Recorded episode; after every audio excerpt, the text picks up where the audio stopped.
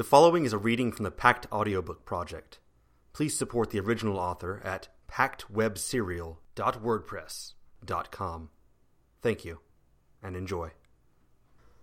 Bonds 1.4 I finished toweling myself dry and wrapped the towel around my waist before I opened the shower curtain. I used my fingers to comb my damp hair away from my face before approaching the mirror. I could see Rose's reflection, her hair pressed flat where the back of her head pressed against the other side of the mirror, looking the other way.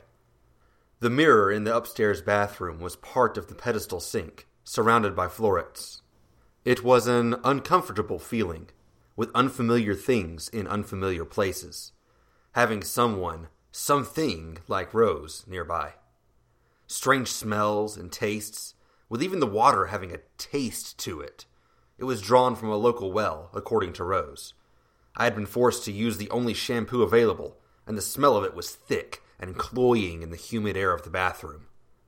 All of this was helping me to get a sense of why Molly had been driven to empty shelves and remove pictures from the walls. My grandmother had a presence here, and it was a presence that felt like it could override my own. Especially when my own presence seemed somewhat limited. When I looked in the mirror, I saw only the bathroom, and I saw Rose, her back turned. No reflection, using different soaps and shampoos that made me smell different, no longer having the little trinkets and touches I'd surrounded myself with over the past year or two. It all made me feel less like me. Each of those things had a flip side, seeing a reminder of our grandmother's work in the mirror, smelling our grandmother's lavender scented shampoo and soap, seeing her trinkets and small touches wherever I looked. I felt like she hadn't quite left. Her presence was still here. Which it was, kind of. We had stumbled onto one lingering threat. The books my grandmother had written, left untouched, still waited in that study. How deep did that particular danger run? Hey, I said, did you ever share scary stories with Molly and Paige? A little, Rose answered, without turning around. You remember the stories we told about the house? Some made up, some real? Kind of, she said. We weren't all that close. I mean, we were the same ages, give or take a year, but we weren't friends. Really? I asked, and there was a note of surprise in my voice that seemed to startle her. She half turned, caught a glimpse of me, naked but for a towel around my waist, and turned away just as quickly. I hiked up the towel to be sure I was safe, made sure it was secure, and then said, It's fine. I'm decent, and it's not like we're not related, right? Right, she said, but she took her time. I caught her giving me a glance, bottom to top and back again, before she frowned a little. Was it that you weren't friends after grandmother announced the whole granddaughter only thing, or. Before, Rose said. Before, I said, considering the idea. I considered them good friends. We exchanged emails, we looked forward to seeing each other. I trailed off. Rose was already shaking her head. A strand of blonde hair had come loose of the pin behind her head. Rose said, I know Molly about as well as I knew Callan or Roxanne, which isn't much at all. Then the granddaughter only thing came up, and that was that. We were rivals. It doesn't upset you that she's dead? It does, she said. Really, it does. But if you told me Mrs. Niles died, I'd be about as upset. Someone who was a small, peripheral part of my life is now gone. It's sad. It's a reminder that we're all very mortal. And there's obviously a lot more going on besides that, with you as the heir for the property and me as this. But Molly doesn't rate much higher than an elderly neighbor who you say hi to if you happen to see her, I said. I'm sorry, Rose said. There are nice memories, but there are bad memories too. Over and over, stuff would come up. If we weren't dealing with the situation, we were reeling from the last one ways to weaken me, to take me out of the running. Mom and Dad sort of keeping it going. It kind of soured all the rest of it. Soured it? I said. She gave me a funny look. Aunt Irene pulled strings to screw up Paige's chances of getting into university, and she almost succeeded. Uncle Paul went crazy. Paige went crazy. And we had four straight months where I was genuinely afraid. My car got vandalized and they emptied a can of orange juice concentrate under a seat. the frozen pulp you mix with two cans of water. By the time I realized what was going on, the smell was so bad I couldn't drive the car, and no amount of cleaning would make it any better. Doesn't sound like Paige. That one was Ellie, I'm pretty sure. She made a comment, then alluded to my brake lines, and I basically stopped driving after that. When I think of family, that's the first thing that comes to mind. I couldn't imagine giving up that independence. We were supposed to connect as we interacted, but I could only feel the differences between us getting more pronounced. She continued, oblivious. Those are the memories I have, which didn't really happen, apparently. But they're part of what make me me, whatever I am, and so I don't have any lingering fondness for the extended family, real memories or fake. I nodded. I remember sharing the stories about the house, even seeking them out, so I had tidbits to share on future visits. We'd laugh, be suitably horrified, and whatever else. Paige and Molly had it easier because they had siblings to tap for stories. But it's like I could tell them how our great grandfather was a robber baron, kind of. There was no recognition on Rose's face. He ruthlessly cut out the competition, scared people, beat them, stole from them, up until the day he hired a few goons to go beat someone up, and they got caught. He ran and came to Canada, where he was approached by a widow, our great grandmother, Grandmother Rose's parents. I didn't hear that one. The letter she wrote us told us that bastards tend to do better as husbands in this family than the gentlemen do. So I can't help but think, how far back does this business with the demons and devils go? There's a bit of bloody history tied to this family and this house. Was grandmother the first to go down that road, or has it been in play from the beginning? I don't know, Rose said. I don't want it to be a big thing, because our bloodline is apparently in a kind of debt, and I don't want to be in debt to anything like that. No longer comfortable with the topic, I bent down and rummaged in the cabinet beneath the sink for basic toiletries. One drawer revealed a narrow can of shaving cream with a woman's silhouette on it. It had been there for so long it refused to budge when I tried to lift it. Further back was a plastic packet of the cheapest disposable razors around, pink. I opted to shave anyways, tearing the can off the bottom of the drawer. Sure enough, the razor nicked me no less than five times. They had been there for so long that temperature had bent the blades. I preferred to bleed and be clean shaven over the alternative. Without a reflection to go by, I had to be meticulous. It was disconcerting to see Rose standing there, studying me, when I tried to look to see if I'd missed a spot. I ran a hand over my face, searching for the roughness of scruff, then washed my face to get rid of the remainder. Bit of shaving cream at the back there, Rose said, pointing to the nape of her neck. I fixed it. Putting the more dangerous stuff aside, we should get to studying, she said. Know what we're up against, I said, while drying my face. I tended to the small cuts, but it didn't make much of a difference, with the cut already on my cheekbone. Exactly. Having information can't do any harm, can it? How were you as a student? Horrible, I said. I could see her face fall. But I can do this. I have a good memory. I struggled at school because I don't have a lot of patience. How far did you get in essentials? The introduction, I said, preparing my toothbrush. I'd managed some before fatigue caught up with me, and I'd napped.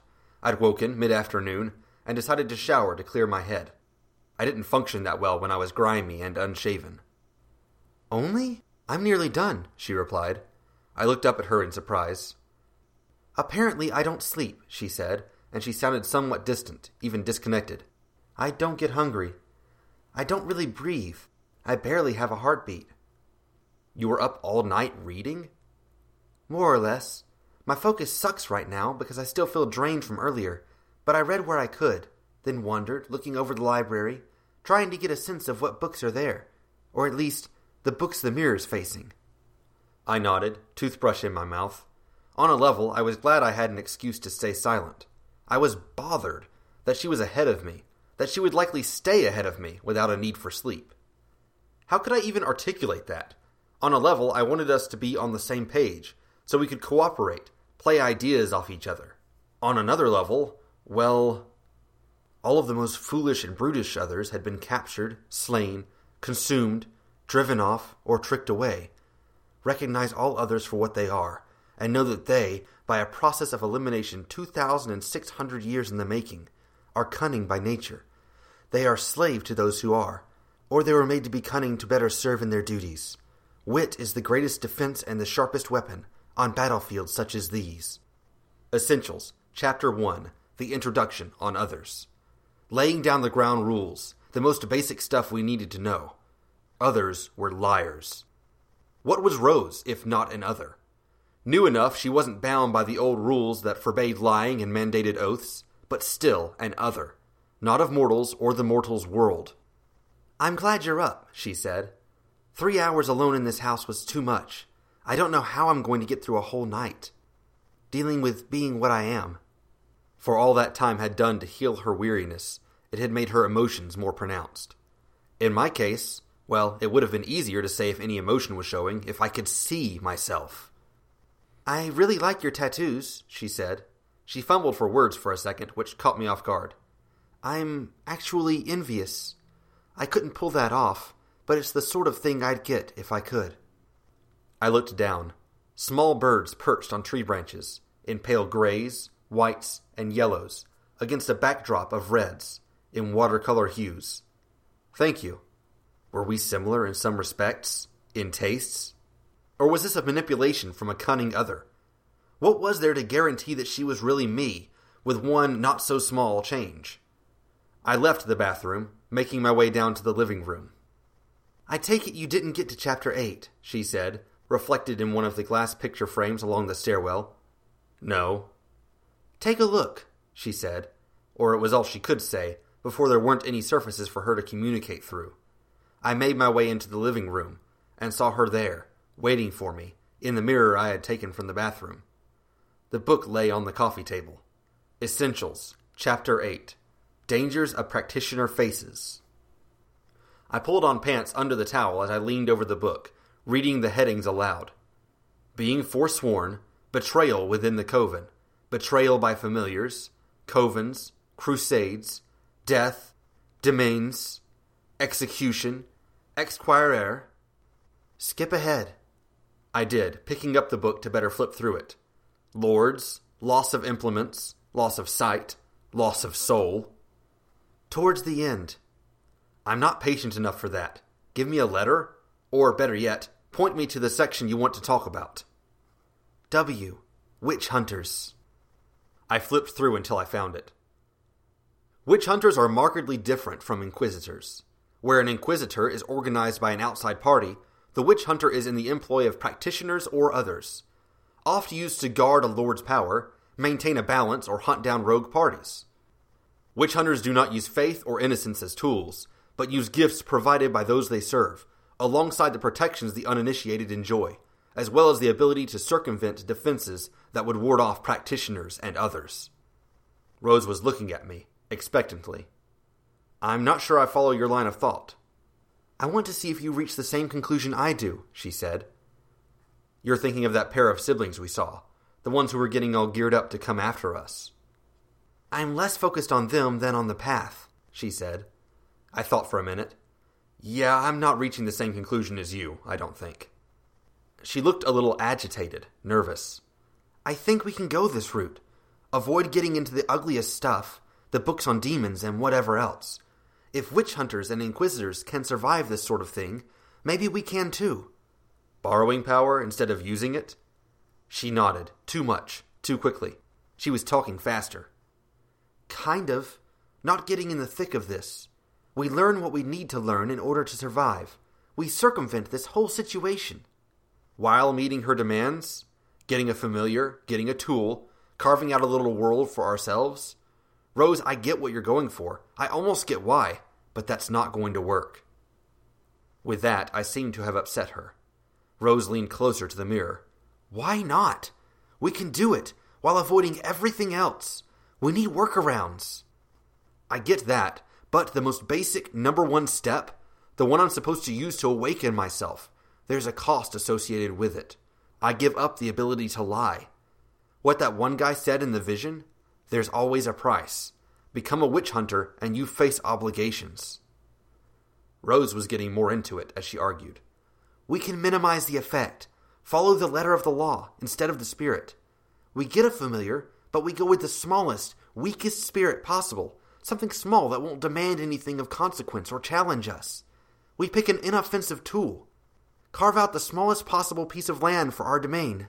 That only leaves us the problem of some reading, which is a good idea, anyways, and getting married. And the debt? We're supposed to clear the debt. How do we do that if we handicap ourselves? If that's the one problem we have, I think we can find a way around it with some research. No, I wouldn't convince her that way. Better to get to the root of this problem first. Where does the witch hunting factor in? We figure out how they protect themselves, and we do the same things. They have sponsors, sources of energy, and tools. So do we. Kind of. It's what we inherited. I don't want to shoot you down, I started. You don't need to. I know what you're feeling. I felt a bit of it when I saw the escape clause in the contract if we wanted to back out of this. That there was a way out. Except I think this is a trap too, in a different way. No, Blake. We can do this. We just need to do it safely. I don't think this is a situation where we can do things in half measures. We can't be half heir and half witch hunter. What's the alternative? You really want to do this? Follow the path grandmother set before us? Making infernal bargains to deal with our enemies, while somehow trying to get out of debt with whoever our ancestors got in debt with? I stood, making my way to the kitchen. I'm not saying I want to deal with devils or any of that. I'm saying I don't want to pay a price, like the one we pay for awakening, if we're not going to use what we paid for. She spoke to me from the toaster. I get a say in this, you know. I moved through the kitchen, looking for something easy to make food wise. Bonus points if it didn't leave me feeling like crap afterward. In the heat of the conversation, I was making more noise than necessary with the cupboards and drawers. You get a say, but it's ultimately me making the decision and paying the consequences, isn't it? In case you haven't noticed, I'm kind of attached to you, metaphysically. You die, I'm going to be a goner too. You think. Either way, I'm the one who got injured, I said. I'm the one who has stitches in my hand and a cut on my face. At least you're alive, she retorted. We were interrupted by a pounding series of knocks on the door. Rose turned her head so quickly that the loose strands of hair flew out to either side. I remained where I was, staring at the door. The knocking repeated. Whatever this is, I said, I might need help. She took her time responding. A third set of knocks, harder than the last two others. Like I said, Rose told me, we're attached to each other. I'll back you up. Go. I nodded. I grabbed a t shirt from the backpack and pulled it on as I approached the door, stopping to peek out through the glass at the side. Relief hit me in a wave, even in the moment my heart sank. As the door opened, I saw two men in uniform. One of them was very familiar. I'd glimpsed him in the odd dream I'd seen, just before meeting Rose. Police. The other man spoke first. I'm RCMP Officer Pat McGueen. This is Chief of Police Laird Behaim. Hi, I said, guarded. Would you give me your name, please? Laird Behaim asked me. He had an intense gaze, pale blue eyes to go with very dark, straight hair, just starting to gray at the sideburns. I'd seen him in the vision, the man with the pocket watch, at the table with all of the blonde women. I needed a moment to get my mental footing. I searched for a response. Um. It's not a hard answer to give, the RCMP officer said. I just woke up from a nap a little bit ago, I said. Sorry, I'm a little muddled. Your name? he asked. There was no dodging the question. Blake Thorburn. Laird Behaim raised his eyebrows. Paulson? No, wait, that would be. Peter. He's my cousin. My dad is. Bradley Thorburn, by process of elimination. Yes. The RCMP gave Laird a look. I'm fairly familiar with his family, Laird said. You're alone, Mr. Thorburn? Only person in the house, I said. You're injured, the RCMP officer said to me. A cut on your cheek. Can I ask what happened? The sudden change of direction caught me off guard. It didn't help that this Laird guy was staring at me, studying me while the officer quizzed me. He would be weighing my answers. There was a danger here. I felt a chill, and it wasn't just the cold air from outside. I couldn't get arrested, or I'd get dragged out of the house far from any protection it afforded. But this man, here, Laird Behaim, was an enemy. Would I be worse off if he realized I wasn't yet awakened? I couldn't get caught in a lie, and I wasn't too sure I wanted to look like I was trying to word things too carefully. Car broke down by the side of the highway. I tried to take a shortcut through the woods because I could have been hit in the highway. Something cut me. Where were you at four o'clock this morning? Sleeping, I think. I kind of woke up early, so I'm not sure. Can I ask what this is about? In a minute. Can anyone or anything confirm your location? Joel Monte, my landlord and friend. I woke him up to borrow his car, maybe around five. He's going to be upset. The car broke down and I had to leave it behind. I haven't even had time to think about getting a tow, if it hasn't been towed already. You said. His number? I gave it. The RCMP officer glanced at the chief of police, who walked down the stairs, phone up to his ear. That's a different area code than the one in Jacob's Bell. You woke up early, borrowed a car from your landlord at an unholy hour, and decided to drive to another town to visit. Laird was nearby, in earshot. I wasn't sure the RCMP officer was safe either. My cousin Molly inherited this place. She isn't here. I'm not sure where she is. You can understand where I'm a little confused about this sequence of events, he said. He sounded unimpressed. Why? There was no good answer to give. Can I ask what this is about? Answer my question first. He wasn't playing ball. Damn it. What was I supposed to say? I didn't have time to think. When in doubt, honesty. The car broke down, and coming here seemed like it was less hassle overall. Molly wasn't here. I thought I should stick around. All true. Which doesn't explain why you were driving in the first place. It sounds stupid. I had a bad dream. I decided to go for a drive, get away. He gave me a look that conveyed a whole idea. That does sound stupid. But he was too polite to say it out loud. The inconsistency of my actions, he must have thought I was on drugs. Laird returned to the porch. The look he gave me, too calm, too casual, made me shiver. Landlord confirms the time, he said, and a car was found on the side of the highway. I jammed my hands in the pockets, where the cold was starting to numb my fingers. If you visit the sandwich shop at the rest stop, just a little up the road from where the car was picked up, the manager and a middle aged blonde woman can confirm. She gave me a ride here. We'll check, the RCMP officer said. What's this about? I asked. I knew, but I wasn't supposed to know. Can we step inside? Laird asked. You look cold. Not without a warrant, I said. Better to seem unfriendly and overly emotional than risk letting an enemy inside safe territory. What's this about? The RCMP officer answered. Molly Walker, the owner of this house, was found mauled in the woods. If I'd harbored any concerns about seeming too blasé, they were gone in the instant I heard those words. M- mauled? Brutally attacked by a human, if the tracks are any indication, the officer said. We're not offering any particular details at this point.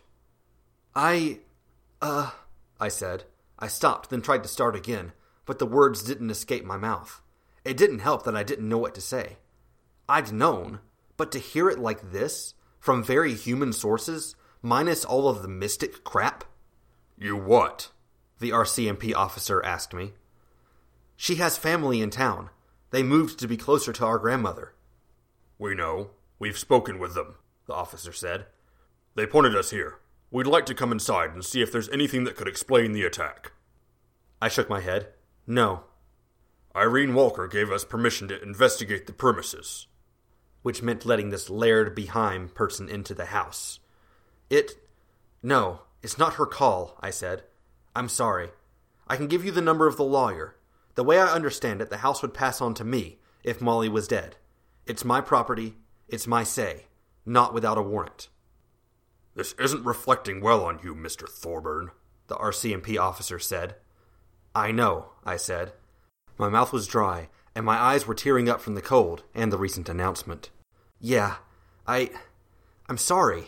I need time to process the news, and I'm not going to make good calls, as tired and confused as I am. It's better if you talk to the lawyer. Mr. Beasley? Laird asked. Mr. Beasley, right, I said. I'm familiar with him, he said.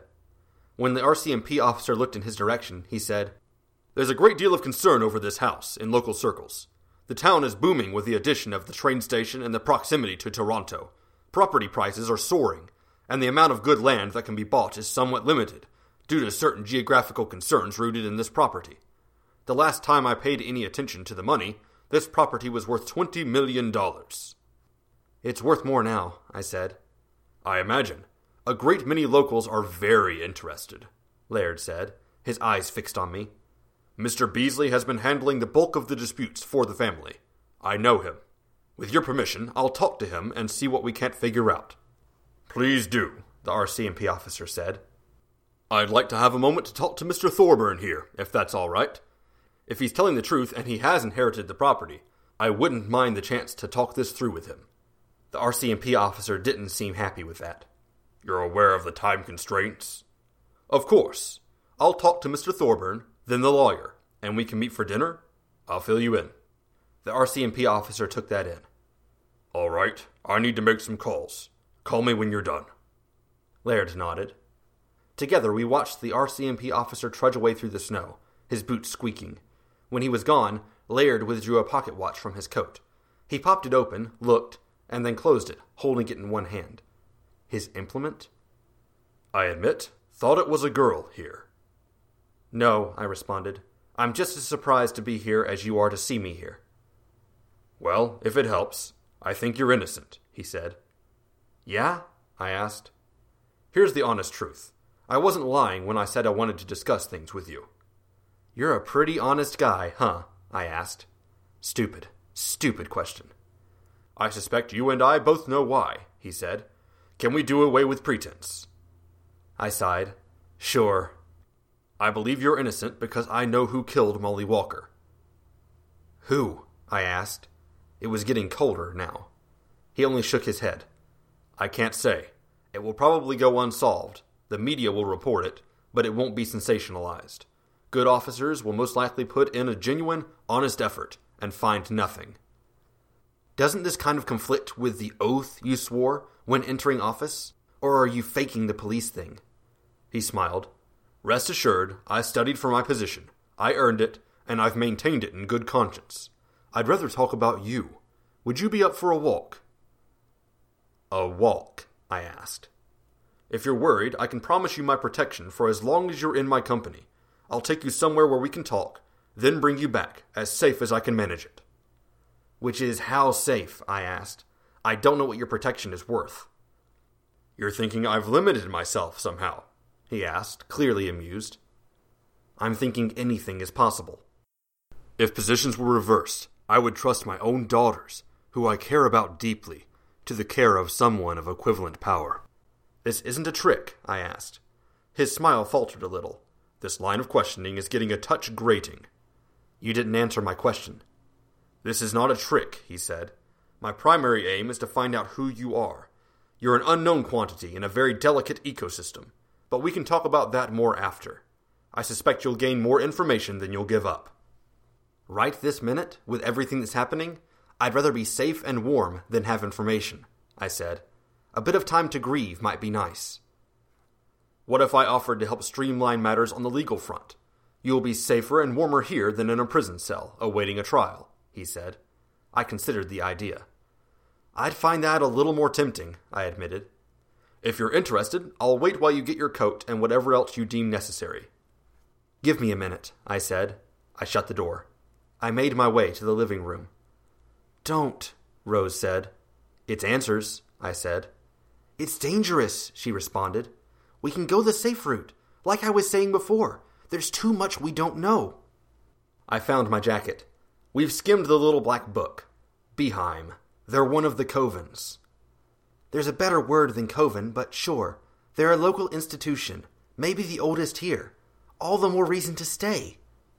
He'll fix the legal situation, which is maybe the biggest concern right now. I don't know if we can do anything against ordinary people if the cops decide to kick down the door. Blake, I don't get a say? You do, I said. But you were saying how you were going kind of crazy, alone? I'm going to lose it if I'm cooped up. I have to keep moving. I had to before I left home, and it only got reinforced after. If there's an opportunity to stretch my legs and get answers while preserving my sanity, I'm going to take it. Blake, no. Yes, I said. Come with as much as you can. I wouldn't mind the backup. I pulled on my coat, then rummaged in the closet to get a new scarf and hat. There were two that were plain enough to wear. The nurses? I stepped across the threshold, half convinced I'd get shot or something equivalent.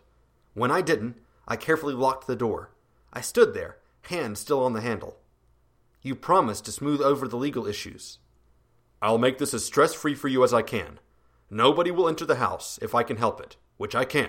I promise you this. The house is safe? I asked. He sighed. You don't know very much, do you? I'm a fast learner, but not as much as I'd like to know. I assure you the house is safe. I don't know of anyone who could or would damage the house or property. If it was that easy, we would have removed it already. I turned, joining him in walking down the long, snow covered driveway. Let me cut to the chase. I'd like to talk about a hypothetical scenario with you, he said. Sure, I said. Global politics, if you don't mind. I don't really mind. In this scenario, we've got a situation involving a number of countries. If you will, there's America. I'm rather interested in America for the purpose of this discussion, but that's just me. Powerful, perhaps overly proud, large, keepers of the peace. I glanced at his uniform. Sure. Then a European country. I would say they are very traditional, seductive, beautiful, very prone to holding grudges. More history, more set in their ways. I thought of the blonde women I'd seen at the table with him.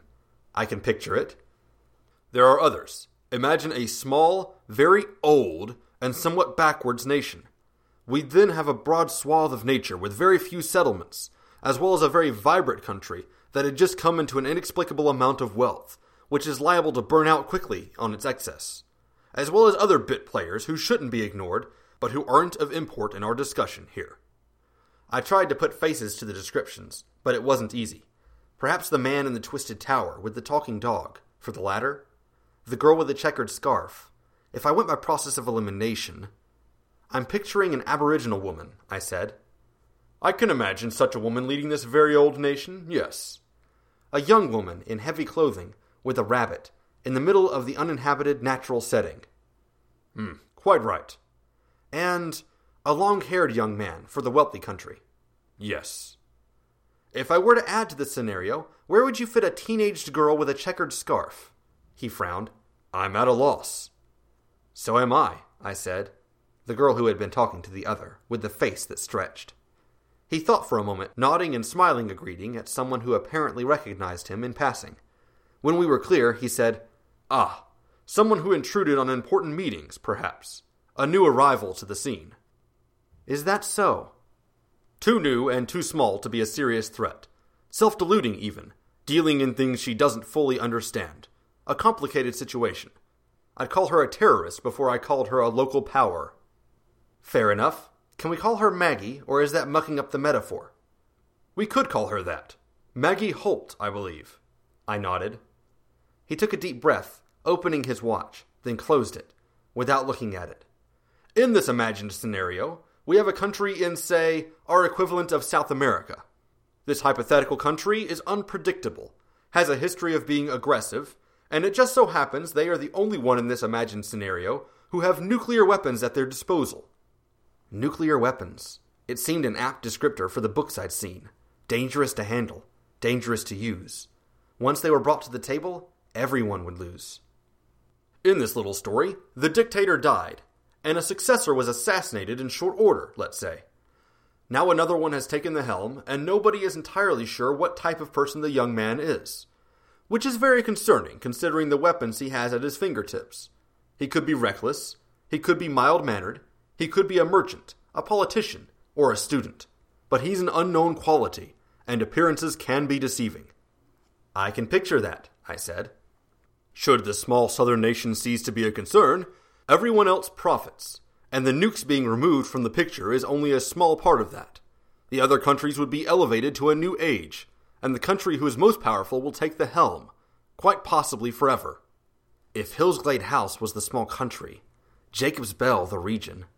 Is it so important? I asked. The resources or whatever you'd gain? A few acres? When things develop to a certain point, it takes on a different tone. Population, wealth, whatever else. They attract attention from everyone. With the current status quo, our little world here is small enough to be left alone. Understand, our little metaphor here falls apart when we cease talking about the area that falls within, say, a thousand kilometers around us. I could start talking about other planets with their own drama and politics if I really wanted to maintain the narrative, but those things really aren't our focus. I understand, I said. I also understood that the metaphor was making it very easy for him to outright lie, but that was a given. When our little world here grows, everyone with an established power base can ride the cresting wave. Prestige, fortune, status, with others visiting or attempting to get in while the going is good, and paying a good price to do so. All right, I said. I'm starting to get a sense of this. The trouble is, when the roadblock, he half turned to gesture back at the house, is removed, and when things start developing, there will be a very small window of opportunity in which one of the local powers I just described might take the helm. If one doesn't, it's liable to be a more distant entity, and it's likely to be someone we couldn't hope to stand up to. Halfway across the world, in this analogy, someone from outside Jacob's Bell, another greater power. The families here were small in the grand scheme of it all, and before the city grew and drew attention, they wanted to solidify their positions. He opened his pocket watch, then closed it without looking down, like a nervous tick, then continued. America rather likes the status quo, and if we were to see this small, hypothetical country fall right now, it would be bad for America. America wouldn't take power, nor would the European country. It would be left to the newcomer, with all of his wealth, excess, and arrogance. I thought of what I'd read the warning to stay out of the North End. This hypothetical wealthy country wouldn't happen to be to the north. Yes, to the north, Mr. Thorburn. I would like to see the small southern entity with the proverbial nukes be a very stable, calm country for the time being. America would protect it, and things would be very calm and very peaceful for long enough that the wealthy newcomer might fade in his glory.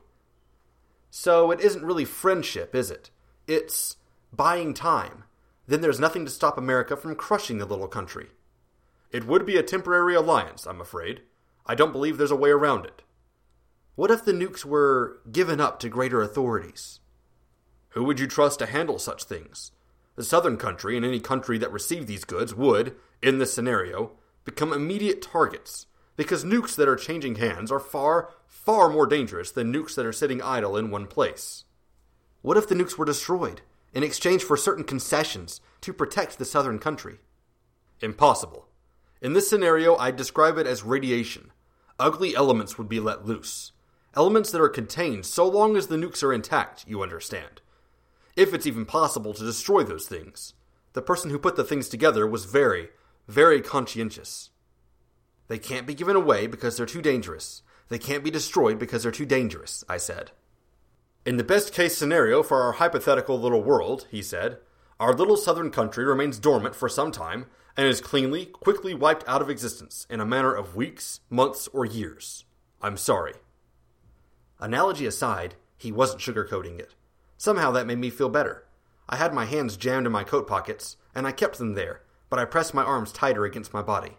The nukes? The nukes are left where they are, and everything is paved over, with numerous measures taken to ensure it remains that way. I felt cold, and I wasn't sure how much of it was the fact that I'd stood in the open doorway for long enough to let it soak into me, and how much was emotion and physical reaction. We walked on for a bit. People greeted Chief Behaim as they passed him on the sidewalk. He greeted them warmly in turn.